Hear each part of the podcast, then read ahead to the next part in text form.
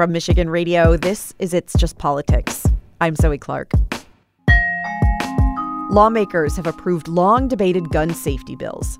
The legislation includes universal background checks for gun purchases and requires guns be locked in a safe place when they're not in use. Democratic State Senator Rosemary Baer. We focused on the ones that we knew were most likely to be well-received right away. There's lots more that we plan to do, hope to do, and the sooner the better as far as I'm concerned. But as the bills were approved this week, the Michigan Republican Party tweeted out a comparison of the legislation to the Holocaust.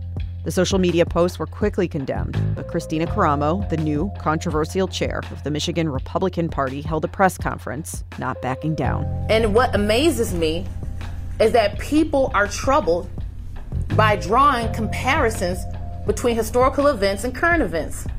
Democratic State Senator Jeremy Moss took to his chamber's floor. We already knew that Kristina Karamo is a vile communicator, but apparently there is no bottom to the pit from which she operates the Michigan Republican Party. Here with us this week is editorial page editor of the Detroit Free Press, Nancy Kaffer. Hi, Nancy. Hi. Caitlin Buss, assistant editorial page editor at the Detroit News, also here. Hello, Caitlin. Hi. And senior Capitol correspondent of the Michigan Public Radio Network and co-host of It's Just Politics, Rick Pluta. Hi, Rick. Hi, everyone. Caitlin, I want to start with you. You were on Michigan Radio last month, shortly after Kristina Karamo was elected by Republican Party delegates to become chair of the party. And you said that the Republican Party is at a complete standstill. You went on to say that you just don't know what the future looks like. Does this week help clarify what this party looks like? Absolutely. This week was beyond the pale. I think it was indefensible in every sense of the word. It's not my place to judge how Kristina Karamo feels about American history and events in her ancestry. That's not my place, but it is a place to say this is not part of political rhetoric. This shouldn't be part of either party's rhetoric. It's not even about Republicans and Democrats at this point. I think pointing to rhetoric like tyrants, dictators, and comparing, honestly, bipartisan legislation to some of the most dehumanizing events in history is just unacceptable. I don't have anything to add to that. It's beyond the pale. It's not a thing that should be done. You know, anti-Semitic incidents are on the rise, and anything that devalues the horrific persecution that Jewish people have suffered is just completely unacceptable. And it's really astounding to me that we have to have these conversations, that people have to condemn them. This is like, don't run into traffic. Don't touch a hot stove. This is wild to me that this is even a thing we have to talk about here in 2023. Honestly, seems like an obsession at this point with violence and violent rhetoric. Caitlin, what do you think is behind that? You know, there is this percentage of Michigan residents that we know that the conspiracy theory narratives and some of this mistrust of government resonates with them. I think that's what they're basing it in, but it's beyond a losing strategy at this point. I mean, it's now becoming a moral issue. And as Karamo is standing up there talking about her morality, I think she's missing the point that guns have evolved, technology has evolved. There's all these very real issues in front of residents today. And the Republican Party in Michigan seems stuck in a narrative of the past. I mean, I don't even know where to start with this. The comparison is apples to walnuts. The history is just amazingly off the mark when you talk about whether or not the Holocaust could have been averted by arming something like 1.5% of the European population, less than 1% of the German population. But also, it's just mind-boggling ignorant of what the role of a political party is supposed to be. Well, not according to Karamo's new vision of the party. So again, there's the tweet comparing gun safety legislation to Nazi Germany. And Kristina Karamo, the head of the Republican Party, is not backing down. This, again, is from this press conference that she held. We're a different Republican Party. We are not the Republican Party who apologizes and run away from our positions. It's the reason why the Republican Party has gotten kicked in the teeth the last three cycles, because it's been a party that's always apologizing. Karamo basically is saying she's going to continue this behavior. I could see these comments playing into a narrative to divide different groups of voters to paint the Holocaust in a light that, you know, that maybe it's you can trivialize it with this sort of remark to try to play to a perceived disparity or differing treatment of marginalized groups. I mean, I think that's not a great strategy, and I think it's really contemptible. But it's that's the only political purpose that I can see here. The only potential political outcome that I could see this driving at, other than to just simply take a really belligerent stance, which could actually be the point. To Nancy's point, you can't entirely separate values from politics. I mean, people are part of a political party for a reason. But the role of a political party, the organization of a political party, is to win elections, to elect candidates. And what Kristina Karamo did here was counterproductive to that. When we were hanging out on the floor of the State House this week, one representative, Phil Green, came up, and he was representative of a lot of what we were hearing when we asked him about Kristina Karamo's comments. And he went, "Kristina, who? That you've got candidates and elected officials who are trying to distance themselves as much as possible from their political party." By the way, at a moment when that political party is already cratering in terms of all of the things by which you measure a political party's success, there was nothing useful about this to counteract how offensive it was in the first place. Caitlin? The Republican Party in Michigan is in a complete—it's over. It has to be rebuilt. It might need to be a separate party at this point. She has taken it, with the leadership of others in charge over the past year, just into the gutter. And it doesn't even reflect polling. Obviously, they lost in the election. Their stances on the legislation currently before the legislature doesn't match up with how residents feel. There's absolutely no strategy. One thing, absolutely true. This is not the old Republican Party. That's Nancy Kaffer, editorial page editor of the Detroit Free Press. Caitlin Buss, also here, assistant editorial page editor at the Detroit News, and Rick Pluta with the Michigan Public Radio Network. Caitlin, I want to circle back to you, and that is because, look, you talk to a lot of conservatives. What are they saying to you, and where do Republicans who don't agree with this new Republican Party turn? For ease, let's say the old guard Republicans are disgusted. They are done. They are looking for ways to start a new party, get outside the bomb that Karamo has put in the middle of what was the Michigan Republican Party. I don't know what that ultimately looks like, but you have places like, Oakland County, where there's some new leadership trying to take charge, and yet you still have that infighting. There's this drama festering in every county of the Republican Party throughout the state, and it's still a battle, and I'm not sure that even the money and the coalition of the old guard is strong enough at this point to counter just the radicalism of the rhetoric on the other side. There is an effort there, and there is a fight going on, but I don't think anyone knows who's going to win yet. Rick, you mentioned talking with lawmakers, one Republican lawmaker who it sounds like was jokingly pretending that he didn't know who the chair of the Michigan Republican Party is.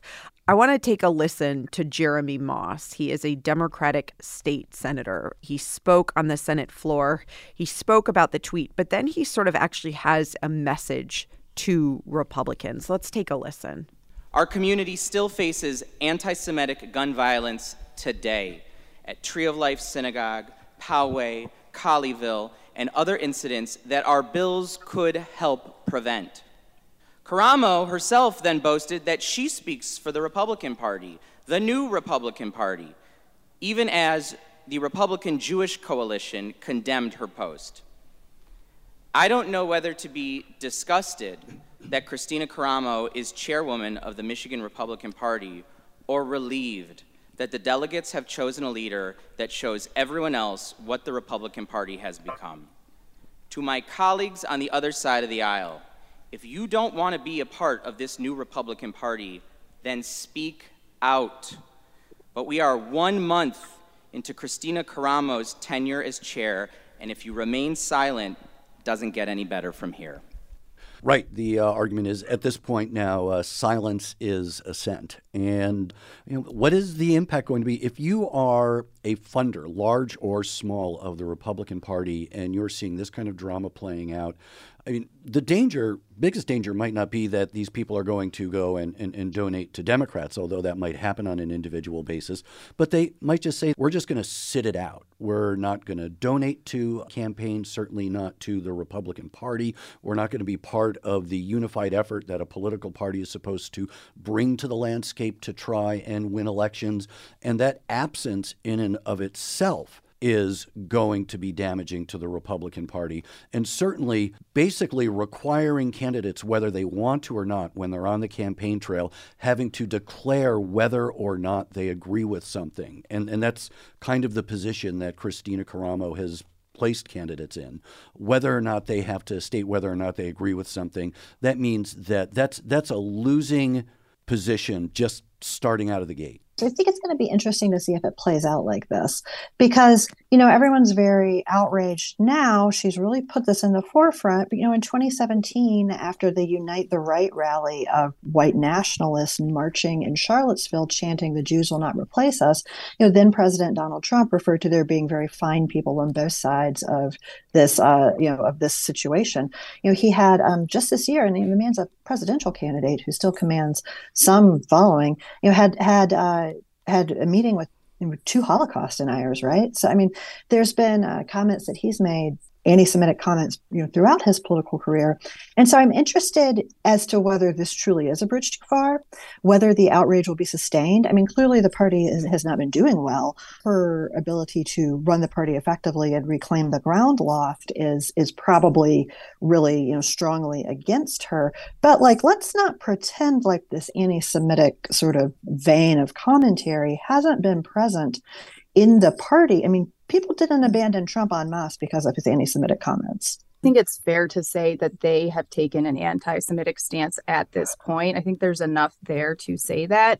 Even following the last convention, I heard from a lot of people in the room that there was a feeling of anti-Semitism simply in the way they were praying, in the way they were talking about religion. I mean, this is a different Republican Party that has completely turned away from a pluralistic society. And there were a lot of people of Jewish descent in that room that felt uncomfortable for the first time. I want to note that a new report came out just this week that found Michigan is among states with the highest numbers of anti-Semitic incidents this past year.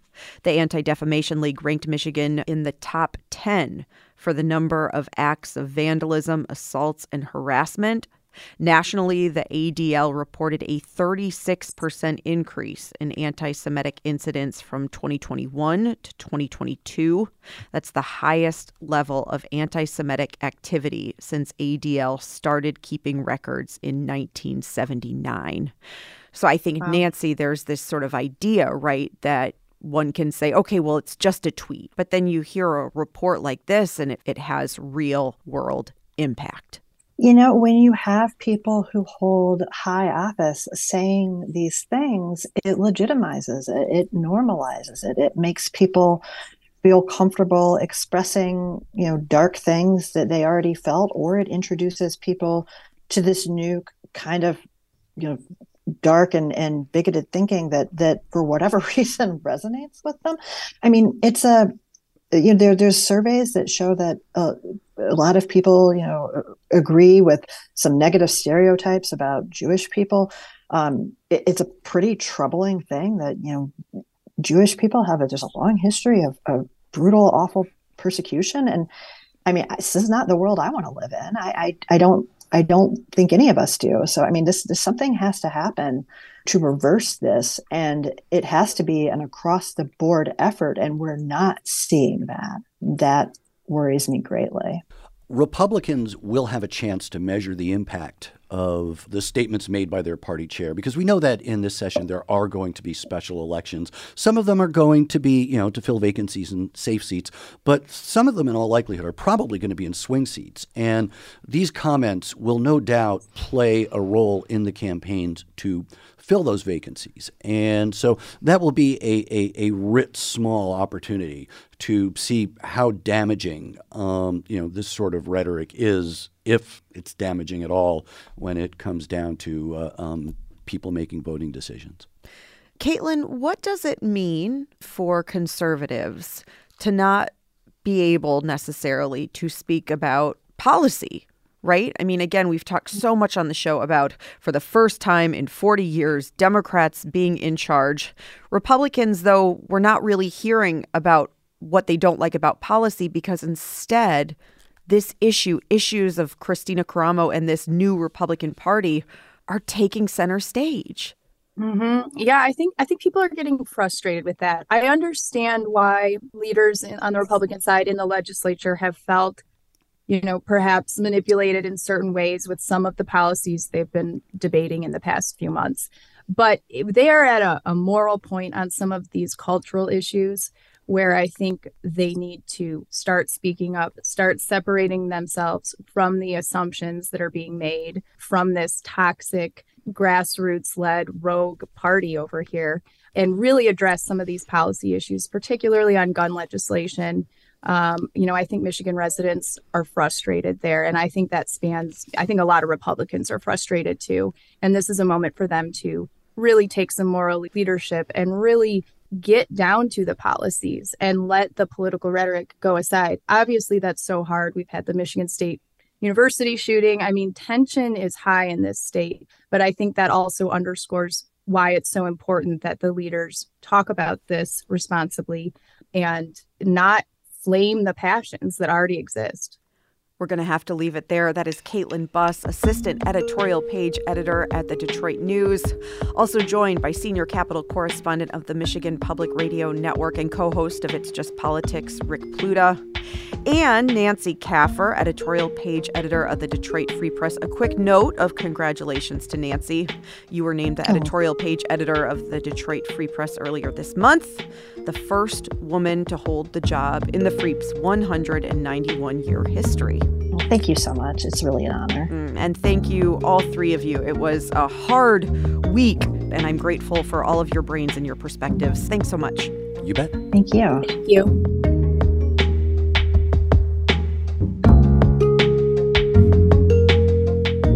Before we end, some breaking news. Governor Gretchen Whitmer has signed the bills to repeal Michigan's right-to-work law.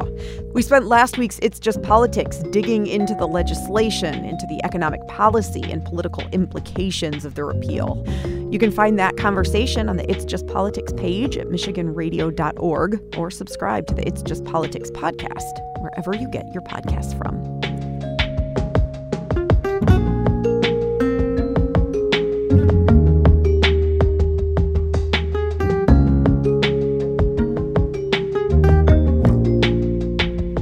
And that is It's Just Politics for this week. I am Zoe Clark. Take good care this weekend. Let's talk again next Friday.